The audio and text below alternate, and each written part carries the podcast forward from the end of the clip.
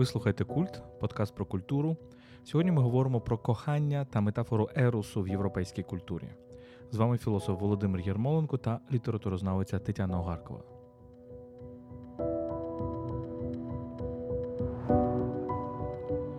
Цей епізод запис нашої розмови на презентації моєї книжки Ерос і Психея Кохання і культура в Європі, яка відбулася в Одесі в книгарні кав'ярні Старого Лева. Дякуємо, що читаєте, дякуємо, що слухаєте. Підтримати нас можна на патреоні patreon.com. Всі ваші донати сьогодні ми спрямовуємо на закупівлю автівок для ЗСУ.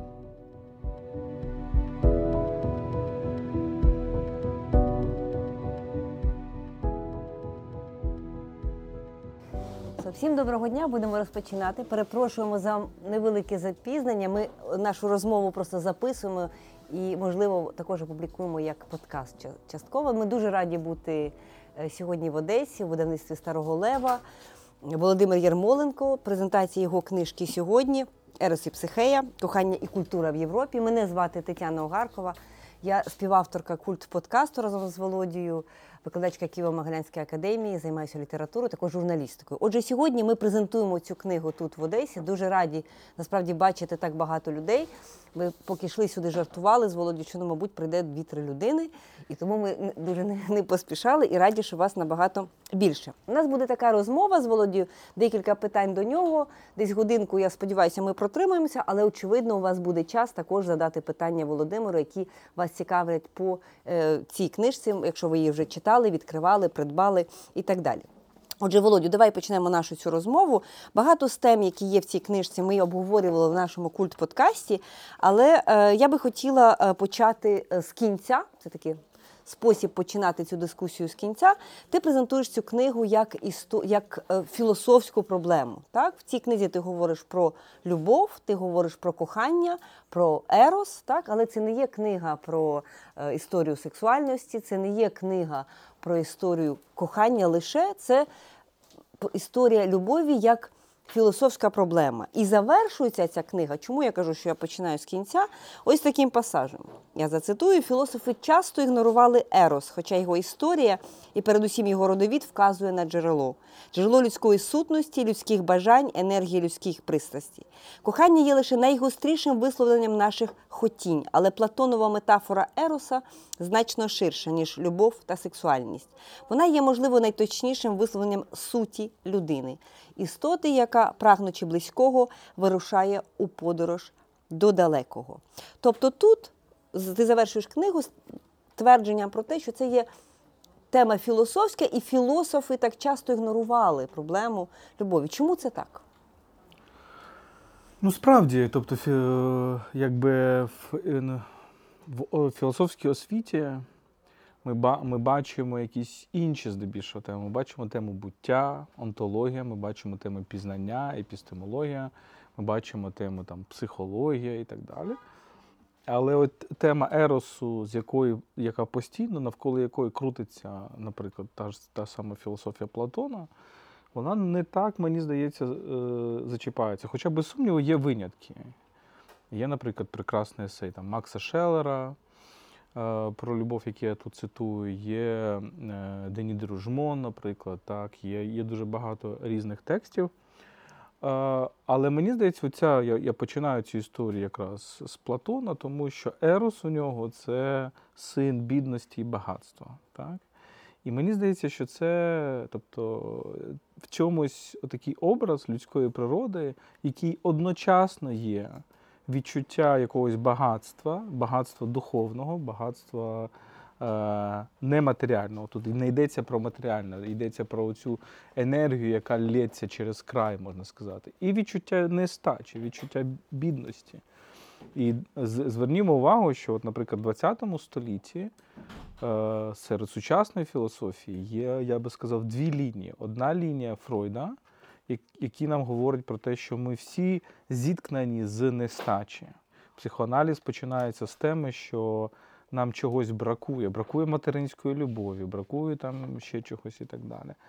А, І навпаки, Бергсон, який є його сучасник, е, який говорить, що навпаки в нас є оця сила елян віталь, тобто життєвий порив. Тобто ми діємо, от чому ми творимо, наприклад. Ми творимо чомусь через те, що нам чогось бракує, через те, що ми всередині відчуваємо, що ми бідні, нам чогось бракує, нам треба цю лакуну заполонити. Чи ми творимо, тому що з нас, так би мовити, це лється через край, і це результат чогось у нас такого, що більше, ніж навіть наша особистість. І, і мені здається, оці такі дві лінії, вони в історії філософії завжди присутні. Я це називаю якби такий якийсь синтез бідності і багатства, і і потім я виходжу на цю метафору близькості і далекості. Так? Метафора знайома, наприклад, е, тим, хто читав мою книжку Далекі близькі. Метафора, яку я певною мірою, можливо, Ерос і Психея є певною мірою другий том далеких і близьких, продовження цих тем. Тому що, зрештою, ми всі прагнемо якоїсь близькості, близькості з іншим, так? не тільки ж в коханні, так? але й в дружбі, але й в відчутті якоїсь емпатії, симпатії і так далі. Але з іншого боку, є оцей ризик, коли близькість перетворюється на банальність. Так? Знову ж таки, сучасна філософія, дуже багато в ній, мистецтво, вони дуже часто працюють з цим, щоб розпаковувати цю близькість. Те, що для нас занадто близьке, занадто знайоме, е, що треба розбаналізувати. Так? Але з іншого боку, е, тобто, е, оцей, і тому я і кажу, що шлях до справжньої близькості веде через далеке. Мені здається, що в коханні дуже важливий цей елемент коли ти кохану людину сприймаєш не тільки як постійно близьку, постійно якась присутня, а когось такого, з ким ти або йдеш в якусь далеку подорож, яку ми можемо назвати подорож життя, або хто для тебе є вічною загадкою, яку ти розгадуєш постійно. Так? Тобто, і от і в цьому, на, на цьому, якби на цій напрузі і, і, і будуються всі ті сюжети, які я тут обговорюю. Е, тобто ідея того, що в коханні завжди і в історії Еросу завжди є оцей момент е, якогось балансу між близьким і, далеким, коли далеке потрібно нам для того, щоб не баналізувалося близьке, а близьке потрібно нам для того, щоб ми не фруструвалися так, через те, що існує щось недосяжне, далеке, ідеальне, нам ніколи недоступне і так далі. Тобто мова не йде про те, що можливо лише лише один підхід. Та? Поміж Фройдом і Бергсоном дуже важко обрати, хто із них є більшою мірою має рацію, так чи компенсаторна природа буття і творчості, яку пропонує Фройд, чи навпаки теорія надлишку, так можна її назвати так. Теорія Бергсона це теорія надлишку, надлишку життєвих сил. І от все-таки ерос і психея це також метафора, так, метафора, яка дає назву цій кни, кни, е, цій книзі, фактично, яка дає таку оптику на абсолютно різні сюжети. Якщо ви вже погортали цю книжку, ви бачите, що там. Е, дуже різні епохи, дуже різні історичні парадигми, дуже різні автори, і дуже важко зрозуміти, що їх все, таки об'єднує. Ти намагаєшся все це вибудувати під знаком еросу і психе, які також є метафорою далекого близького, так і певною цих двох різних філософій, чи не так? Так, е, це відома дуже історія Апулея, так, пізня античність, е, римська історія, так, тому можна сказати, що вона в наш контекст входить і через тему не тільки Ерос, ерос це грецьке слово, але але тема Амура, так? Амури психія. А, Але ж це ж історія, вона парадоксальна, тому що це історія для мене цікава тим, що фактично нам Апулей розповідає історію про Бога любові, який сам закохується.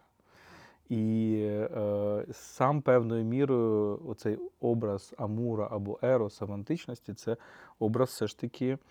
Бога, який закохує інших, який стріляє в інших, так, своїми стрілами. І тут ми бачимо історію. Історія в чому? Що ось е, є жінка на ім'я Психея, вона неймовірно вродлива. От, е, І Афродіта вважає, що вона є конкуренткою їй. І вона наказує, значить, Еросу своєму синові е, та закохати її в найбільш потворну істоту на землі. І Ерос, замість того, щоб це зробити, він бачить її, він сам закохується. Тобто тут, тут історія про те, як Бог любові стає жертвою власної стріли, ніби так.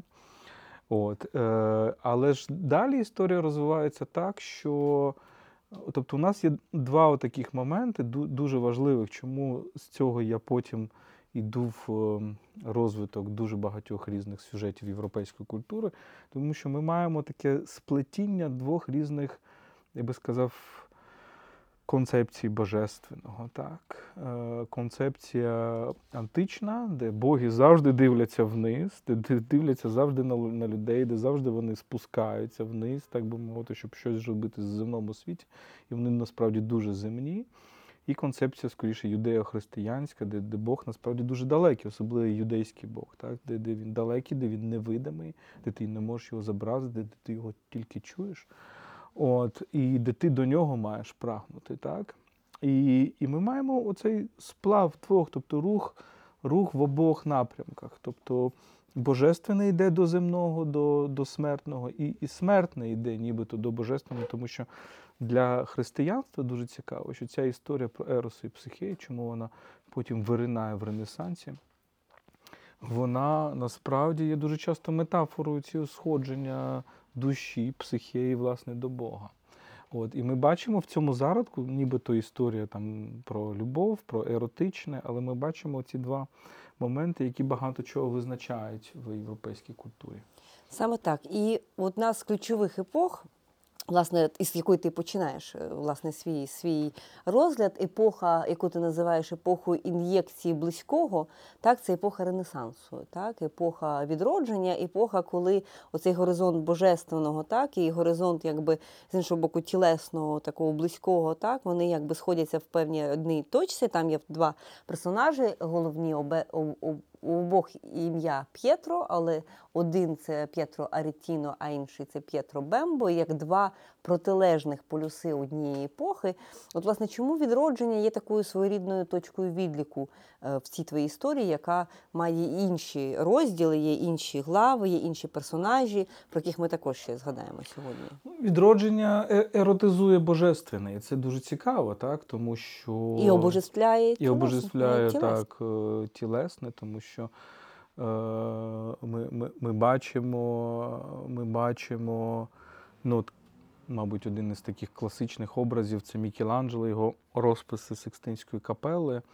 І і особливо ця вівтарна частина, оцей е, Христос, який з тілом Геракла, який з обличчям Адама. Тобто ми бачимо такі от е, дуже особливу річ, де божественне проявляється фактично в геометрії, так, в лініях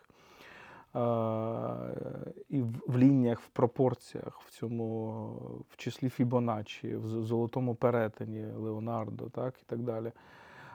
Тобто божественне немов ось тут. Тому для Ренесансу дуже важливий там пантеїзм, наприклад, да? відчуття, що божественне ти можеш е, застати прямо тут. От. І е, фактично я ставлю собі питання: а яким би шляхом пішло християнство, наприклад, якби в цей самий момент, умовно кажучи, в часи Мікеланджело, не з'явився Лютер. Так? Лютер, який насправді ми вважаємо реформацію певним породженням Ренесансу для для декого, але дуже дуже сильний в ньому антиренесансний момент. Лютер це великою мірою антиренесанс. Це людина, яка говорить, що ні, оця тілесність релігійного це щось від нечистивого і так далі. Так? Можливо, ми би, можливо, християнство би пішло все ж таки цією лінією, ем, де де відстань між божественним і тілесним би, і, і земним вона би звужувалась. Так? І ми бачимо от розквіт цього неоплатонізму, цих, цих філософських доктрин в Ренесансі. Марсіліо Фічіно, Піко деля Мірандола, так, через в принципі, грецькі впливи, через те, що тексти Платона з'являються вже в Західній Європі. Ми бачимо оце тлумачення світу як постійно якоїсь такої ієрархії, сходження до, від земного до божественного. І тут любов грає величезну роль. Тому П'єтро Бембо це той поет, який нам говорить коли ти закохуєшся там, в жінку чи в чоловіка, це перший шлях до того, щоб закохатися в самого Бога.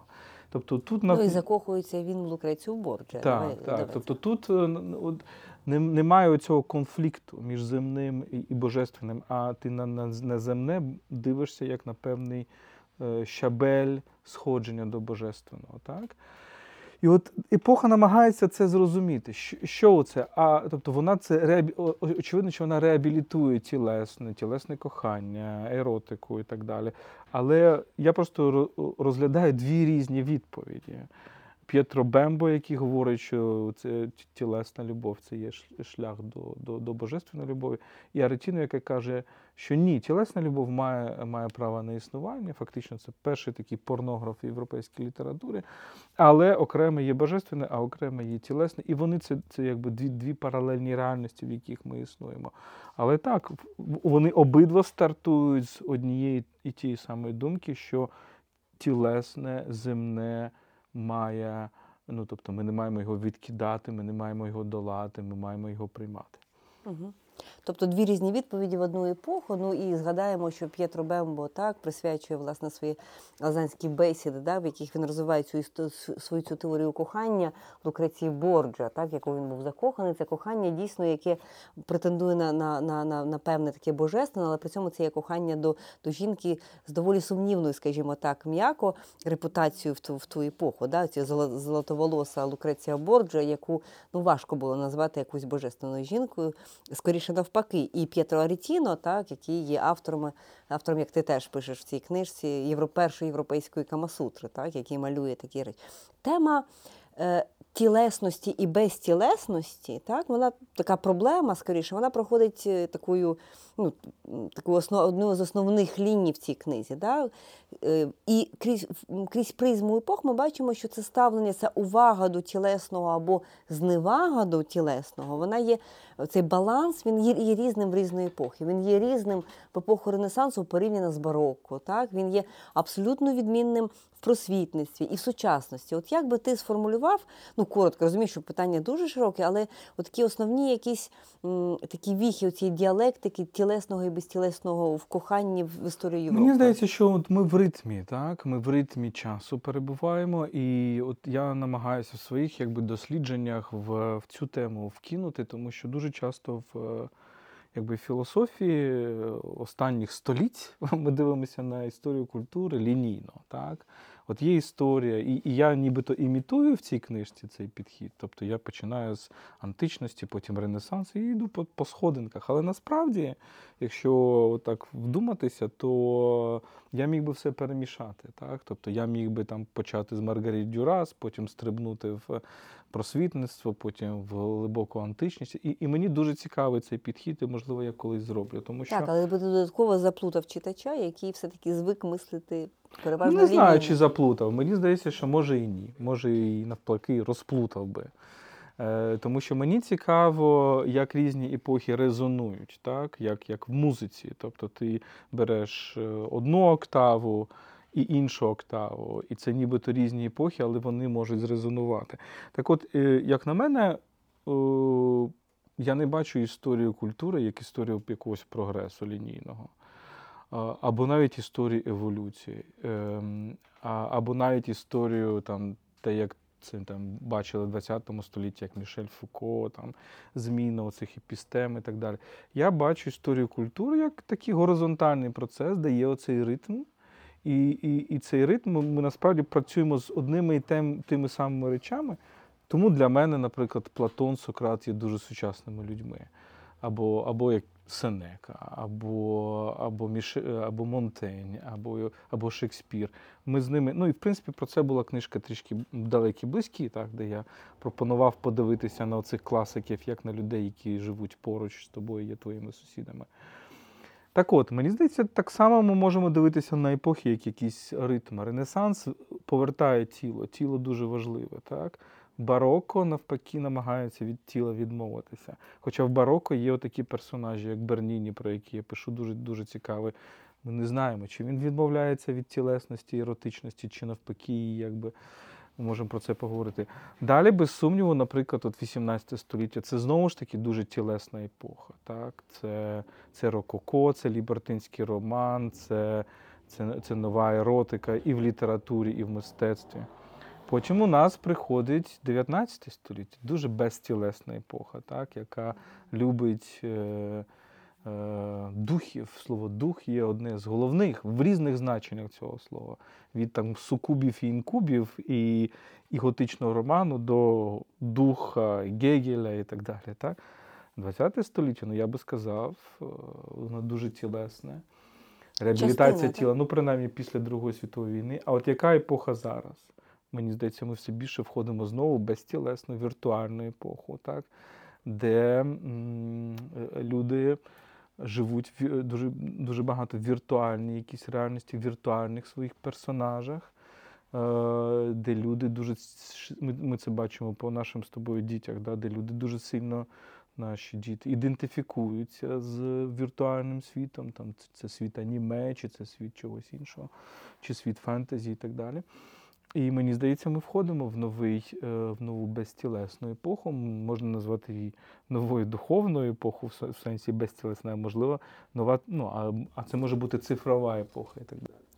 Мені подобається твоя метафора про історію як, е, як певний ритм. Так? І, можливо, е, можна назвати, що це ри- ритм є маятником, да? але зрештою він, мабуть, складніший, ніж просто маятник туди-назад. Так? Можна говорити про те, що на зміну Ренесансу такому тілесному, так, втіленому, так, одночасно античному і християнському приходить бароко, який віддаляється, так, потім там просвітництво, новий час. Але насправді так, тут можна, мені здається, що дійсно тут справи дещо складніші, і це такий складний ритм, який цікаво Але прослідковувати. дуже, ці...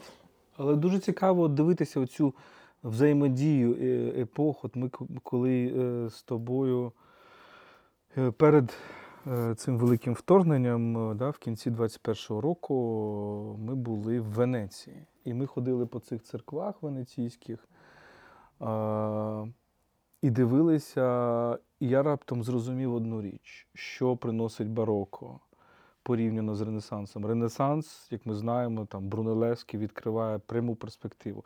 Акцент на тому, як дивиться людина, не на тому, як на неї дивиться Бог, так, е, як, як робить ікона, так, як робить середньовічний живопис, а на тому, як на світ дивиться людина. І що таке око? Око стає не, ем, не дзеркалом душі або не дзеркалом божественного, як знову ж таки на іконах на середньовічному мистецтві, а око стає органом бачення. Так от, пряма перспектива, як я дивлюся, так, перед нами там, ця, не знаю, таємна вечеря Леонардо, чи той самий там е, фінська школа Рафаеля, там все це видно. Що робить бароко? От я ніяк не міг зрозуміти, що, що, що не так з бароком, що, що іншого. Дуже багато персонажів дивляться вгору. Тому що дуже важлива тема бароко це якраз озаріння, це прихід божественного і так далі. Дуже багато ми бачимо там святих і так далі, які дивляться вгору. Нам дуже часто це здається якимось там ну, Пафосним. пафосним, але насправді бароко відкриває вертикальну перспективу. Так, тобто не горизонтальну перспективу, а вертикальну перспективу. І це насправді дуже, дуже цікаво. В тому І це числі та пов'язано, перс- і це пов'язано зі світлом, так? тому що теж дуже метафора світла. Е, Відродження як епоха світла, яке присутнє, яке дає можливість оку бачити, бачити великий простір, так? відкриття перспективи, е, світлі тони, так? і здатність бачити, охопити. Бароко натомість, про це теж багато пишеш в цій книзі, це епоха тотальної темряви, де де-не-де оцей промінь світла, який є скоріше винятком із такої тотальної, тотальної темряви. І повертаючись до теми кохання і бароко, давай про це теж скажемо декілька слів. Якби ем, ми бачимо у е, П'єтро Бембо. Концепцію того, що кохання, любов це вона є законом всесвіту. Да? Це є закон всесвіту. Це він нам є даним якби згори, і якби всесвіт так і існує завдяки цьому коханню. Так і закохуючись в Лукрецію Бордже, сумнівною реп- він закохується в всесвіт. Да, так. жінкою жінку з золотим волоссям і сумнівною репутацією, так він певною мірою робить певний крок у, у напрямку до любові до всесвіту, так до цієї божественної любові. Так це нам можливо важко зрозуміти, але саме так він думає. Але от в епоху бароко, е, от концепція кохання, концепція любові, вона схожа певною мірою на оці картини барокові, які ви точно бачили. Оці картини, де, де, де, де дуже мало що видно, але те, що видно, воно як, як узаріння. Так? От ця барокова концепція кохання, яка вона? Ну, я тут говорю про, тільки про Берніні, так? Е, Джан Лоренцо Берніні, можливо, найвідоміший скульптор цієї епохи, його екстаз Святої Терези або е, е, Людовіка, Свята Людовіка, або деякі інші роботи. І що, от, повертаючись до до живопису е, барокового, я взагалі-то намагаюся як філософ розмовляти про живопис. Мені здається, це дуже цікаво. Можливо, я кажу дурниці, я, я тут. Цілком можу це прийняти, е, тому що, можливо, мистецтвознавці по-іншому на це дивляться, історики мистецтва. Але для мене це важливо, тому що те, як говорить художник на своїх полотнах, е, він або вона певною мірою висловлюють світовідчуття епохи. І, наприклад, е, що робить, от я говорю в цій книжці про двох Мікеланджело, так, Буонароті, так, і власне Мікеланджело, і Караваджо. Караваджо ж сплющує знову простір, тому що яка там у нього перспектива? У нього дуже мало, тому що все відбувається в темряві. Це це к'яроскуро, це так, де ти насправді простору вже майже не бачиш. І, і, І що це за момент? Тобто око людське вже не є володарем простору. Ми перебуваємо в темряві, і раптом посеред цієї темряви виникає щось озаріння, прихід Бога, можливо, кохання, можливо, якесь інтелектуальне озаріння. Цю епоху є Паскаль, який е, Блес Паскаль, який проходить це оце озаріння і каже вогонь, вогонь, так, або е, так. А в цю епоху, знову ж таки, найпопулярніша свята це якраз Тереза Авільська, так, яку зображує Берніні. От, е, Тобто ми входимо абсолютно в інший світ. Не не, не оцей ренесансний світ, де божественно ось тут, де ми бачимо живі створіння і через них говорить Бог, де все в світлі купається в цьому світлі, так? де де, де, де ми все бачимо, де Мікеланджело малює оцей цим дуже чітким малюнком, чіткими контурами. Оце знамените дізеньо, де ти бачиш контури тіл, де все розмежовано одне від одного бароко, де все перемішано, де тіла виступають в темряву і повертаються в темряву. Це ж не тільки Караваджо, це Рембрандт, це Делятур, це Гонхорст і так далі. Це, до речі, Тарас Григорович Шевченко, якого я тлумачу як барокового е- художника, тому що. Він, е, е, Діана Клочко, її теза в тому, що він певною мірою в Ермітажі ходив дивитися на Рембранта передусім. І в засланні він пише от ці його малюнки з заслання, вони дуже ці барокові, вони дуже працюють з цим кіароскуро. Е, що це нам говорить? Те, те, що те, що в світі головне не, не гармонія, ніякої гармонії в світі немає. Є історія, є події які тебе повністю змінюють, так? які перевертають все догори, е, е, догори дригом. І Берніні, про якого я говорю, е, він же на відміну від Ренесансу, що він приносить? Він приносить відчуття емоції. Раптом ми бачимо в цьому мармурі якісь неймовірні емоції. Емоції екстазу, які він які він показує у святій Терезі. Але ж так, ми не бачимо ренесансній, мені здається, і живописі, і скульптурі. Я от передивляюсь час від часу. А, і Все-таки, коли ми дивимося навіть на ренесансні обличчя, ми передусім бачимо спокій. Ми бачимо, тобто, певною мірою є оця послідовність, е, спадкоємність між Ренесансом і середньовіччям.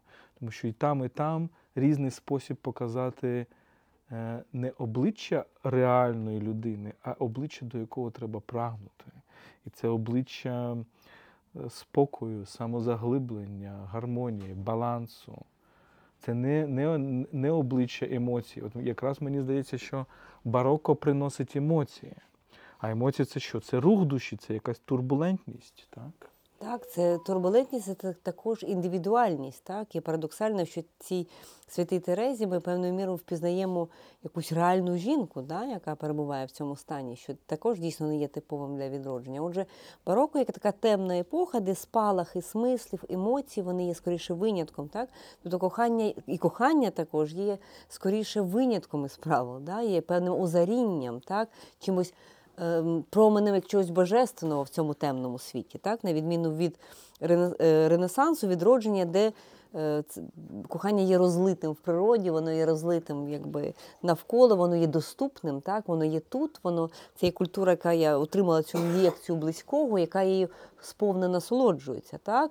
Бароко її шукає, так? її шукає, це, це є великий дефіцит, так можна так сказати. Да? І тепер давай стрибнемо в інші епохи. Знову ж таки, ми, ми знову ж таки бачимо певну Риму, тому що Рококо, 18 століття, римується з Ренесансом, тому що от один із героїв далеких близьких це Казанова. Казанова, Джакомо Казанова, це якраз письменник, який каже, кохання розлите всесвіті, воно є, воно не в дефіциті. Кожна людина прагне кохання, тому е, всі історії Казанови це історія, як люди зустрічаються, вони один одному подобаються, вони кохаються, і все прекрасно. Ніхто ні, не, страждання немає в його світі, його просто відсутнє. Тобто немає того, що хтось когось кидає і так далі. Навпаки, він вважає, що це теж прекрасно. Тому що... От, а, а потім приходить романтизм. Романтизм це що? Це якраз відчуття страждань, це кохання дорівнює страждання, це постійно не, не постійна якась далекість, постійна Недоступність. недоступність. Дуже часто це історії про те, що коханий помирає і так далі. Тобто ми бачимо цей Рима, Ренесанс, Рококо і, і бароко романтизм. Так. І можна зайти на цю проблематику ще з іншої точки зору, з точки зору кохання як свободи, так, як прояву свободи, як до свободи, яка є тут, і кохання як межі. Є один з текстів, який ти е, дуже класно аналізуєш в цій книзі, який доволі мало читають у нас, і доволі мало читають навіть в країні, де цей текст. Це, де, це- текст з'явився, власне, це е, принцеса Клевська. Його, як нам розказу, розказували французькі студенти, дуже не люблять французька молодь, тому що він є обов'язковий в програмі. Вони дуже мало розуміють, сучасні молоді люди дуже мало розуміють сюжет. Власне, принцеса Клевська як абсолютна протилежність да, до цієї там свободи. Так? От, е, взагалі тема кохання як свободи, як прояву свободи, і кохання як щось, що тебе обмежує. Воно присутнє в багатьох есеїв цих книжки, книжки дуже під різним, е, різною перспективою, але воно присутнє. Чому так? Тому що я вважаю, що ну, принцеса Клевська це е, мадам де Ляфаєт, так, це епоха класицизму. Французького це кінець 17 століття, це жіночий роман, так, жіночий в сенсі, що його написала жінка. Е, анонімно, як тоді дуже часто робили, але всі знали, що вона її написала. Так. Е, Мадам де Ляфаєт.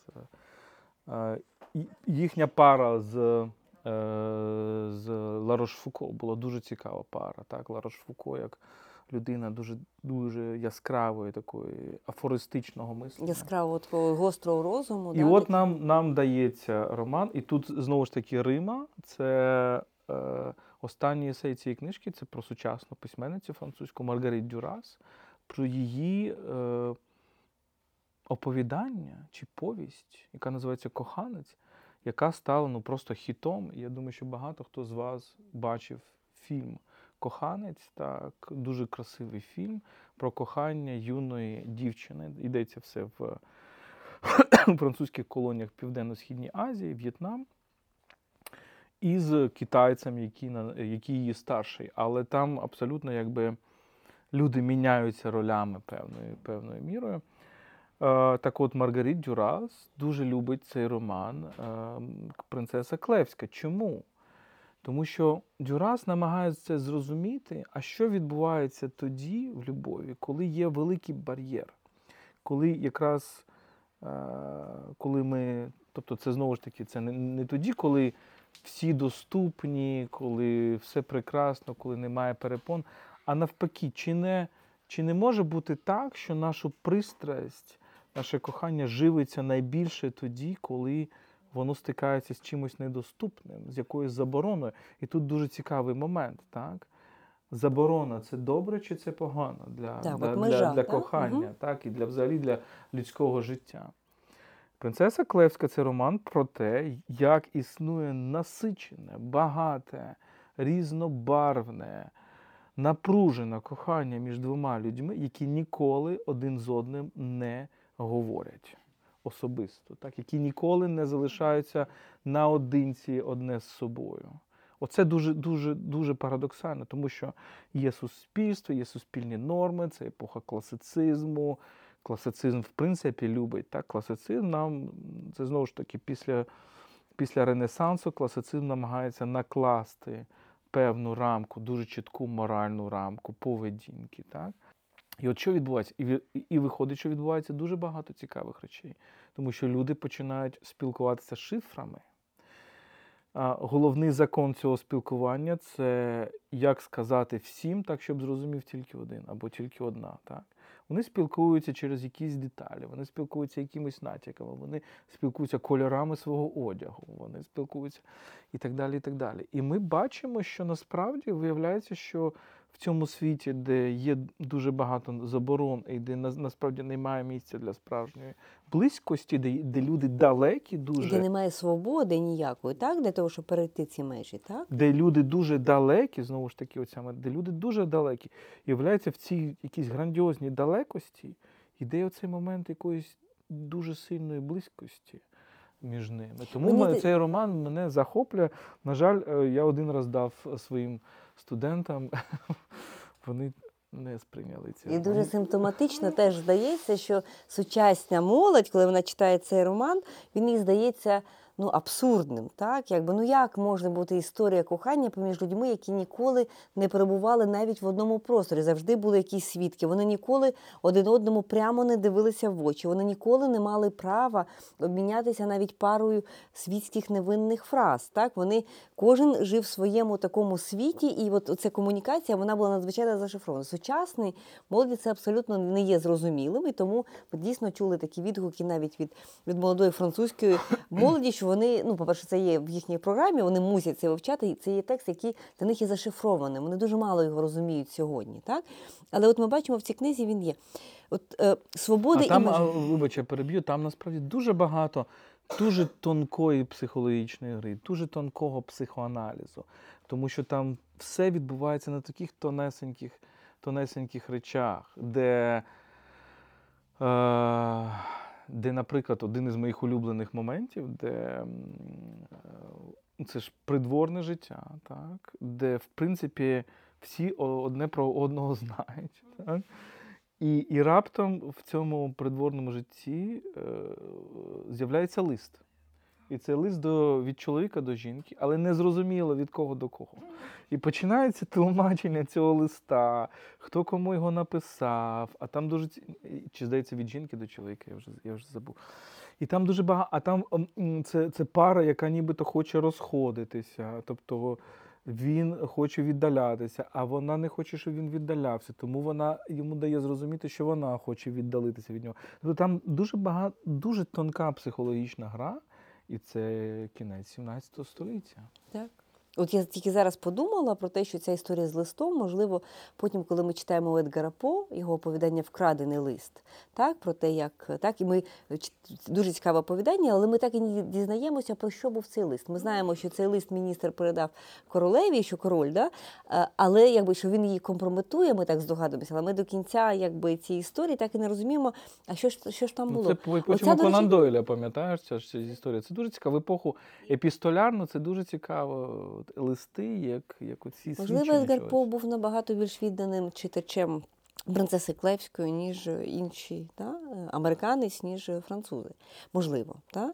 Отже, оця історія е, присутності перешкоди, там заборони, е, очевидно, родової, сімейної, так, от такої максимальної далекості, вона теж таки є сюжетом і є не лише сюжетом минулого, тому що дійсно Дюрас. Е, письменниця ХХ століття, вона навколо цього будує також свій твір. Так? Тобто ця історія межі і свободи, кохання і любов це і про межі, може бути і про межі, так? І про подолання цих меж. Так?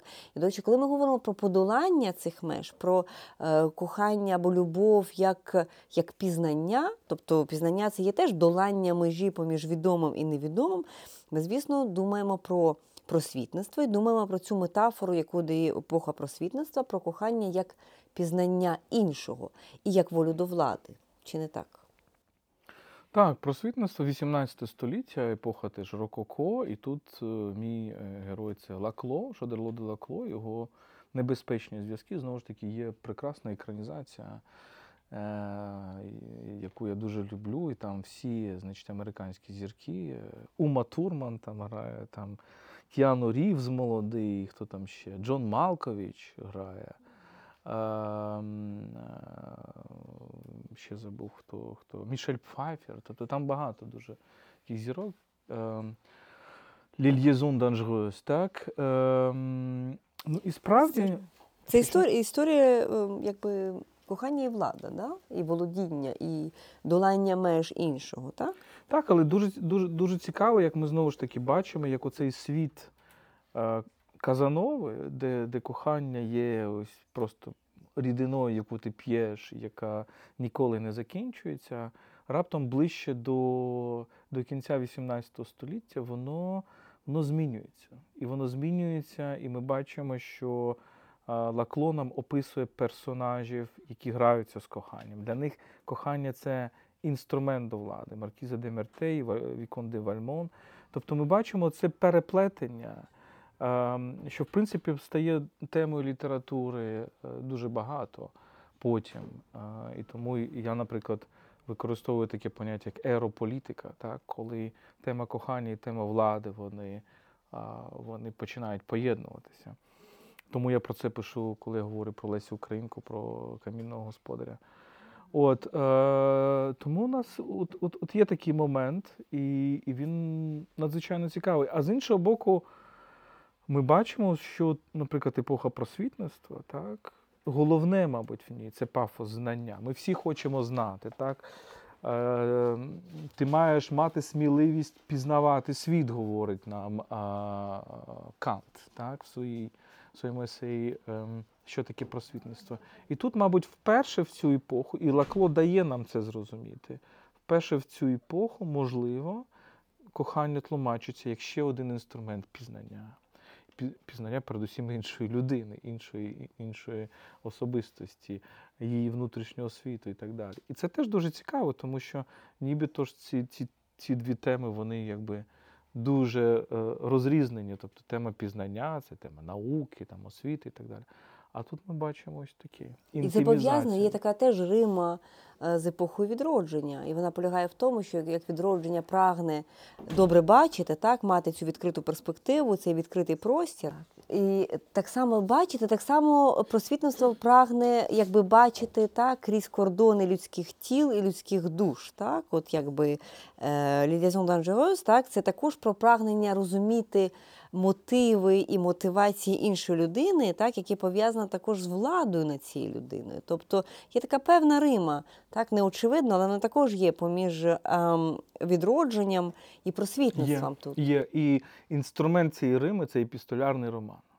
Так, Оце чим е, дуже характерно для 18 століття це епістолярні романи. Всі ж пишуть епістолярні романи. Е, Лакло, Гьоте, Вертер, Жан-Жак Руссо. Це дуже популярна тема. Що важливо в епістолярному романі? Немає оповідача, який все знає. Так? Немає оцього оповідача 19 століття Бальзаківського чи чи от, наприклад, е, один із есеїв про Марка Вовчка, так, і е, дуже цікаво, насправді, письменницю, і її роман Живая душа російськомовний.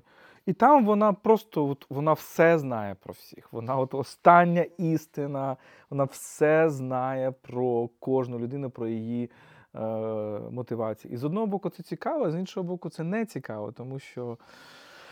Таке враження, що ну, це авторський голос він заглушає всі інші голоси. А в епістолярному ж романі цього немає. Ми не знаємо, як Лакло до цього ставився. Ми бачимо тільки листи. Крізь ці листи ми розуміємо історію, але це ж листи, ти говориш про певну прозорість, але ж тут є щось інше. Тут є оце викривлені, це гра дзеркал.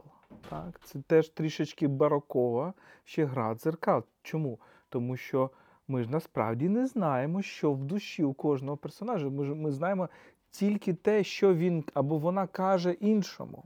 І тут дуже цікаво, особливо по е, листах Вальмона. Вальмон пише абсолютно різні листи Маркізі де Мартей, е, з якої він такі два лібертини, які от всім намагаються маніпулювати. І, наприклад, Софії, які він пише, е, які, яку він намагається значить, е, звабити. Це абсолютно інша інтонація, інші слова, і ми ж насправді не знаємо. Тобто це така гра масок, певна. Так? І ми не знаємо, де він справжній. Да? Тобто ми можемо здогадуватися і, і таку чи іншу версію приймати і для себе як основну, але це наше бачення насправді. Да? От ти згадав уже Вертера і згадав, а я хочу згадати Гете ще в іншому контексті. Є один з е, розділів цієї книги, який мені дуже подобається. Це меншою мірою відомий текст Гете, аніж Вертер. Тобто у нас є такий трошки клішований образ Гете як автора. Вертера, але там є, ти аналізуєш його текст про вибіркові спорідненості, дуже цікаво з точки зору уже дискутованої сьогодні теми, теми свободи. Отже, там Гете намагається сказати, виступити в ролі такого натурфілософа, так, і, і спробувати подивитися на кохання як на певні, ну фактично такі хімічні, да, якісь такі можливість, хімічні злуки, да, сполуки елементів. Так? Чи може це працювати в такий спосіб? Там історія про дві подружні пари, які опиняються в одному простору, які е, так чомусь розуміють, що насправді справжнє кохання можливо не типу, між цими двома парами, так, а от в інших комбінаціях. Так? І це не спрацьовує. Так? І дуже тонко і сучасно Гете це аналізує з точки зору також людської свободи і людської етики. Так? І от в чому цей текст, чому, по-перше, цей текст, і в чому він тобі здається важливо, розкриває. Ну, певний аспект кохання, який меншою мірою присутній. Ти знаєш, мені здається, вибіркові спорідненості це Німецькою це звучить як Wahlverwandtschaften. Е, і нещодавно вийшов переклад Юрка Прохаська українською мовою, всім дуже е, раджу. Це найбільш сучасний, один із найбільш сучасних текстів Гюте. Набагато сучасніший, ніж Вертер. Так. Ем, Фауст. Тобто ну, Вертер це 19 століття, а віркові спорідності це 21 століття. Вертер це взагалі трішки 18, так? Е, це 18. Ні, я маю на увазі по духу. 19 По духу, ну я не знаю, там дуже багато справді сучасних тем, ну тому що головна е, тема, яка мені здається нам дуже близька, це що стається, коли розривається пара. Так, от є пара людей, які йшли до свого кохання все своє життя.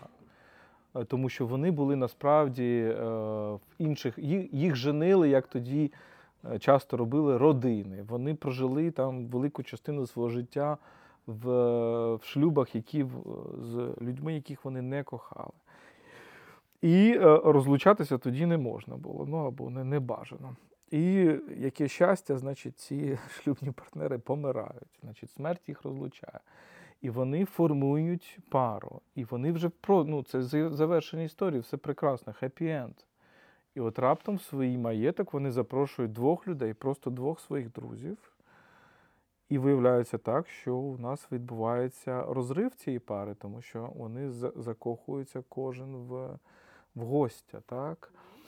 А, І от нібито Гьотеш він він дуже тонко І там теж відчував. немає хеппі-енду. Так, він дуже тонко відчував оцей, цю тему природи. Гьоте це людина, яка, мені здається, от от намагалася знайти оці от, е, шляхи, які сполучають людський світ з натур, натуральним світом, з природнім світом, е, світом фізики, хімії, теорії кольорів і так далі. Так?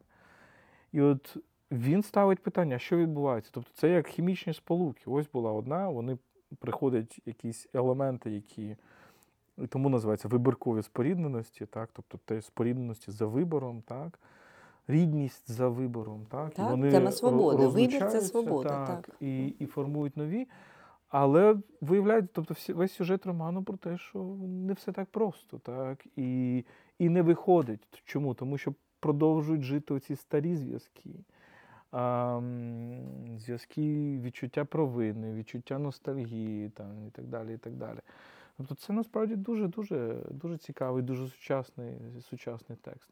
Ну і він, взагалі, я коли його читав, Гьоте все ж таки, от наш, у нас є подкаст про Гьоте. Е, люди не люблять Гьоте, так? Тобто, по, по, пере... ну, ми, я бачу по переглядах, тобто коли у нас подкаст Бодлер, так, всі хочуть Бодлера. Там, Коли подкаст, я не знаю, про про Пруста. Гьоте вважається, ну мені здається, такий стереотип, що це якийсь скучний, такий, значить, нецікавий бронзовий дядько. Насправді це дуже-дуже це людина, яка, от моя улюблена у нього фраза, що інколи реальність вже є теорією. Так? Тобто, коли ти бачиш і ти Е, своїм баченням, ти так схоплюєш цю реальність, що вона одразу наповнюється сенсами. Оцей роман якраз там, там дуже багато мудрості насправді. Як він це формулює, як вони говорять, і ну, дуже всім раджу. Особливо в українському перекладі. І ще одна тема, яка мені здається, варто сьогодні проговорити, це присутність української культури власне в цій темі кохання. Тут є декілька есеїв в цій книзі, які присвячені українським авторам. І, власне, от питання для тебе, от до тебе, ти там аналізуєш і Лесю Українку, і Марко Вовчок, і інших. Ну, по-перше, перше питання, е, окрім е, сестер Бронте, мадам де Ляфаєт, так, мені здається, що в українській культурі дуже багато жіночих голосів. І загалом, як взагалі, от в цій е, перспективі історії кохання в Європі, наскільки є присутніми ця жіноча перспектива? Зокрема, в тому числі в українській культурі, і чи не є вона присутня занадто мало? Для європейців чи для нас? Ну, і для тих, і для нас, і для європейців. Ну, я намагаюся торкатися тих е, сюжетів, де я справді бачу, що от українська авторка, вона або український автор. Е, Ну, фактично, це для мене це дуже важливо цей агон ідей. так. Тобто ми виступаємо з тими зі своїми абсолютно самодостатніми ідеями, е, і ми ми справді даємо щось абсолютно непередбачуване і, і, і нове. Е, і, наприклад, коли я пишу про Винниченка, то для мене це постійні гьотівські якраз метафори, тому що Мефістофель, так, Винниченко нам показує як неможливий Мефістофель, мені здається, так. В, Тобто персонаж, який нібито є дуже від початку злим, намагається чинити зло, є цинічним, але в нього не виходить. І кожного разу він він стає дуже людським, він стає емпатичним, він стає і так далі. Так? Е, Є якісь фаустівські там теми і так далі. Е, а от е, ти питаєш про жінок? Там Про Лесю, дві, так. Дві є українські авторки, це Марія Маркович, Марко Овчок і Леся Українка. І я от у нас є все ж таки такий, як як в українській культурі дивляться на Марію Маркович, вони дуже часто, ну я з великою повагою дивлюся на е, сприймають цей погляд, як на фам фаталь, як на фатальну жінку, яка, значить, там е, крутила чоловіками, як хотіла, який бідний, значить, Пантелеймон Куліш був закоханий, значить, е, ледь не половина якоїсь російської інтелігенції від Тургенєва до Пісарєва і так далі. А а я показую абсолютно інше. Я намагаю, я, я вловив в її текстах, в її листах, я вловив абсолютно інше. Я вловив критику кохання, я вловив втечу від кохання, тому що вона бачить кохання як загрозу свободі. І тема свободи для неї є взагалі ключовою. І тому ці суперечці, які є в нашому, в нашій культурі, чи є взагалі Марія Маркович або Марія Вільнінська українською письменницею, тому що в неї україномовні фактично це перші її народні оповідання. Далі вона йде, розривається між французькою літературою і російською літературою. Але для мене це українська письменниця, тому що, по-перше, дуже сильний оцей пафос свободи, козацький пафос, так, ну пафос в хорошому сенсі слова, козацький дуже, як на мене, тому в неї є оповідання козачка, тому в неї насправді взятаємо і інститутку, це фактично це радість від звільнення, вона величезна. От, е, І тому насправді вона, як на мене, вона, якщо ми подивимося на її тексти, ту саму там жива душа, або дуже багато текстів е, з народних оповідань, або пізніших там російськомовних текстів, ну, постійно лейтмотив, що кохання це зло що кохання тебе ув'язнує, що кохання тебе робить божевільним.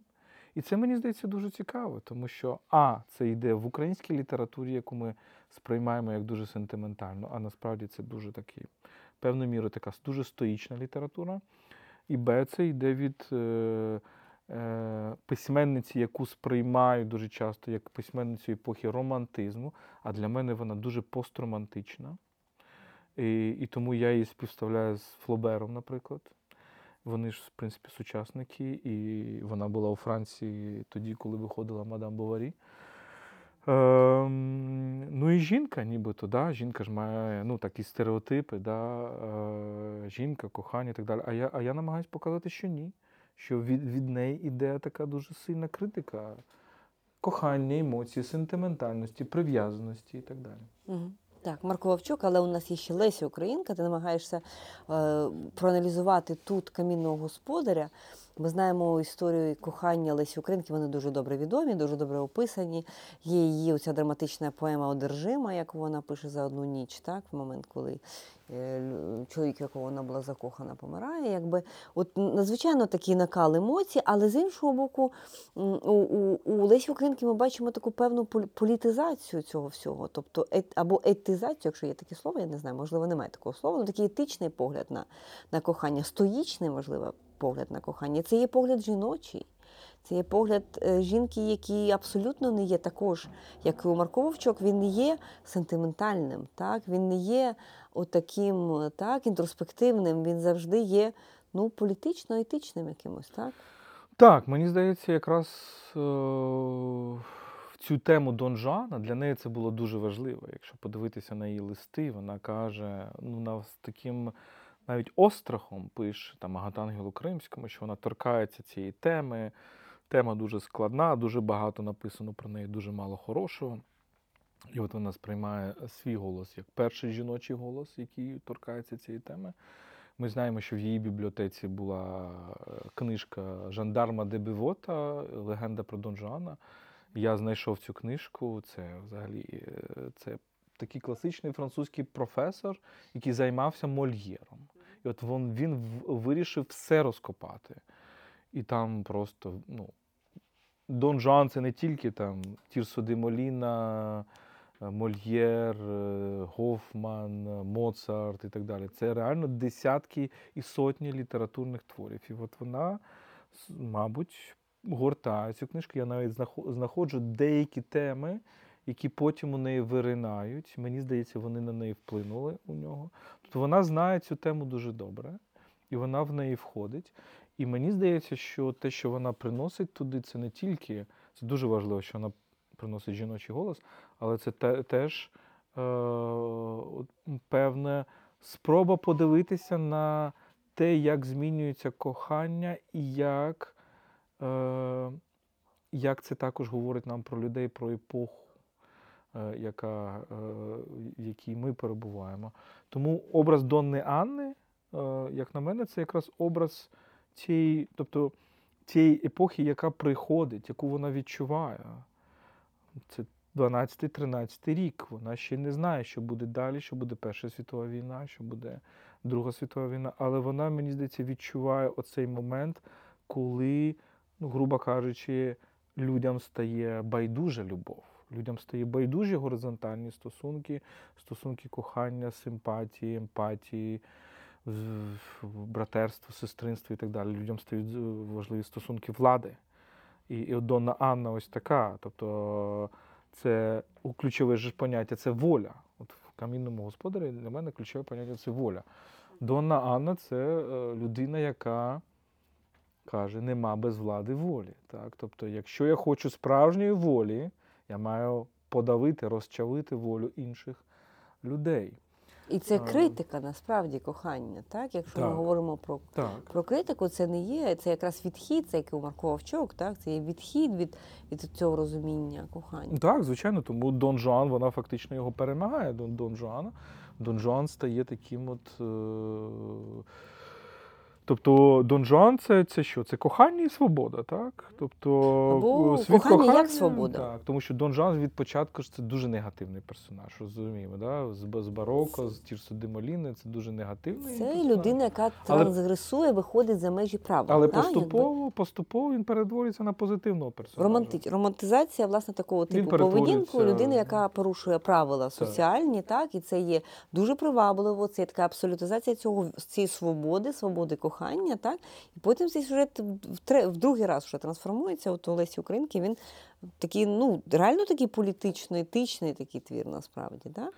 Тому мені здається, що да, камінний господар це історія про те, як з'являються люди, які. І, і тут якраз Рима злакло. Вона дуже важлива, тому що якраз Я зазирнув у Бивота, як він описує Шодерло де Лакло, там дуже схоже на на те, як Лесь Українка описує Дон Уану. Мені здається, от є от ця, ця, ця лінія, коли люди кажуть, ні, нам не треба любов, нам не треба взагалі от горизонтальні стосунки, нам треба тільки вертикальні стосунки.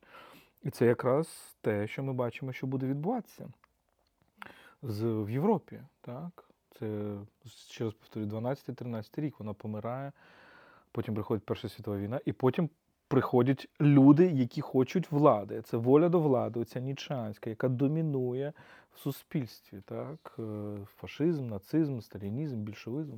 Так, яка маніпулює людьми, яка прагне знати їх наміри використовувати ці наміри у своїх тобто цілях. Це, це, це поразка кохання. І тут, наприклад, Але я тому... я сперечаюсь з прекрасною нашою Оксаною Забушко, тому що її тлумачення абсолютно інше. Вона вважає, що це перемога рицарського етосу, командор і, і Долорес. Це такі. Ну я я абсолютно по-іншому це, це бачу. Коли ти говориш вертикальні, що Леся заперечує кохання як горизонтальні зв'язки і говорить про вертикаль, так тобто це вертикаль, ми говоримо, вона світська, вона владна, вона якби не не від Бога. Так? Тому що ми пам'ятаємо, ми говорили до того про Ренесанс, так, про бароко і про цю вертикальне кохання, так, але воно не є знаком влади, воно є знаком божественного. Так? Це зв'язком не зв'язком не з владою, так, а зв'язком з божественним. Так? І, можливо, Є ще Юрій Косич цій книжці небіж Лесі Українки, і певною мірою це теж певна Рима, так, теж певна взаємодія, тому що в мене є таке відчуття, що Юрій Косач, який, мабуть, один із найкращих прозаїків ХХ століття в Україні, я аналізую його е, володарку Понтиди. От, з цим образом теж фам фаталь, дами з Азову. Е, княжний Дараган. Тобто це історія про цю нібито е, доньку значить, е, Єлизавети імператриці російської і е, і Олексія, так, Олекси Розума, так, Розумовського, нібито їхня донька, яка мала би претендувати на російський трон, яку значить, і Катерина, і граф Орлов вбили.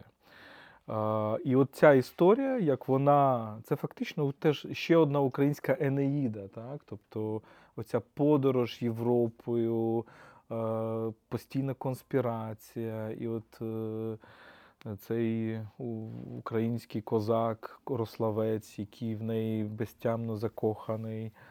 А, Нібито і, і от постійна зміна. Ну, фантастичний, дуже дуже сильний роман, дуже класно написаний, стилістично і так далі.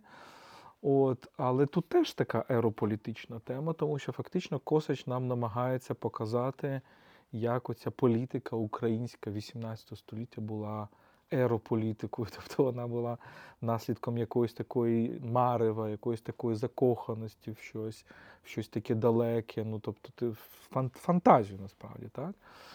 А, от, а, Але теж це дуже цікава Рима, тому що Косач це, це великий естет так, на відміну від Лесі Українки, яка, як на мене, її головний все ж таки це такий моральний стрижень, це це головне в її в її драмах і так далі. Косач це великий естет, видатний стиліст. Е, з дуже сумнівними, ось от у нас Володарка Понтида є так, е, з дуже сумнівними е, дечому моральними виборами, але але справді людина, яка за масштабом мислення, за масштабом творення ну, до своєї тітки дуже-дуже наближається. Угу. Так, хоча за характером теж дуже сильно відрізняється, тому що в Лесі є оцей цей аскетизм певною мірою, і все-таки основне такий етичний, да, такий стоїчний, можна так сказати, стрижень.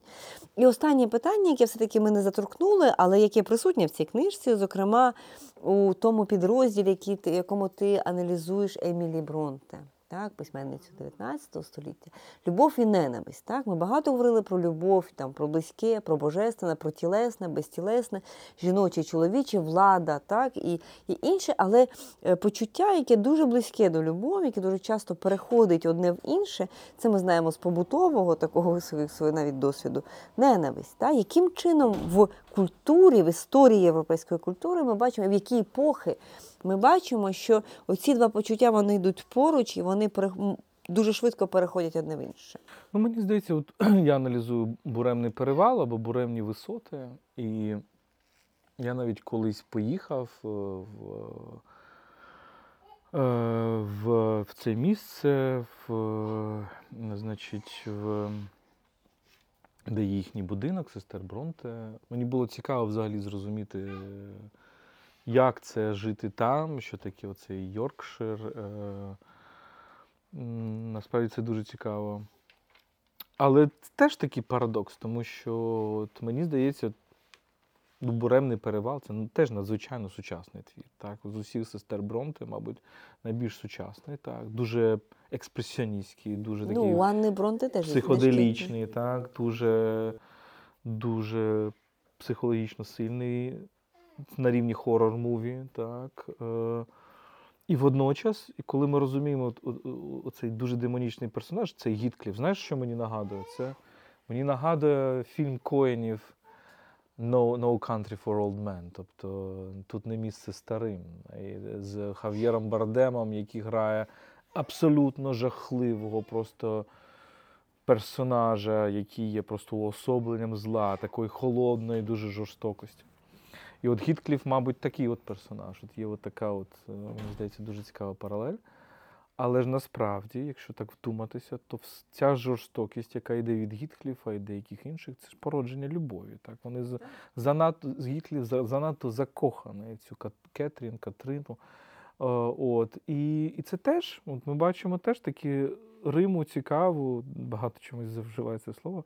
Це ж сучасниці, так? Емілі Бронте і і Марко Вовчок. Ну, Марко Вовчок трішечки ну, молодше, так? А, але оце цікаво, як в цей в цей момент з'являються ті жіночі голоси, які дуже зі скальпелем фактично аналізують людську емоційну, ем, е, е, емоційну. Е, людські емоції, бо е, Бронте нам показує, що дуже часто ненависть є зворотньою лінією, зворотньою стороною любові. Так, так е, або любов настільки сильна, вона що вона приходить ненависть. Бути, так. Так, тобто забагато любові також означає ненависть. І прагнення до влади. Так? У Гітлера є оце прагнення до контролю до влади, яке то теж тут Рима, знову ж таки, це слово до до просвітництва і до багатьох інших епох. Отже, таким, такою є книжка. Да. Ну, Це вже ми залишимо для для читачів самостійно. Отже, такою є книжка Ерос і Психея. Це спроба подумати про європейську культуру під під кутом зору кохання, під кутом зору любові, зробити з кохання любові таку філософську проблему.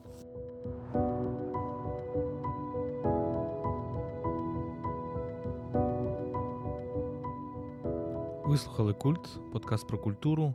Не забувайте підписатися на наш подкаст на SoundCloud, Google Podcast, Apple Podcast, Spotify, NV Подкасти, а також на YouTube. Ви можете нас підтримати на Патреоні patreon.com kultpodcast. Усі ваші донати сьогодні йдуть на купівлю автівок для ЗСУ. Дякуємо вам і до зустрічі!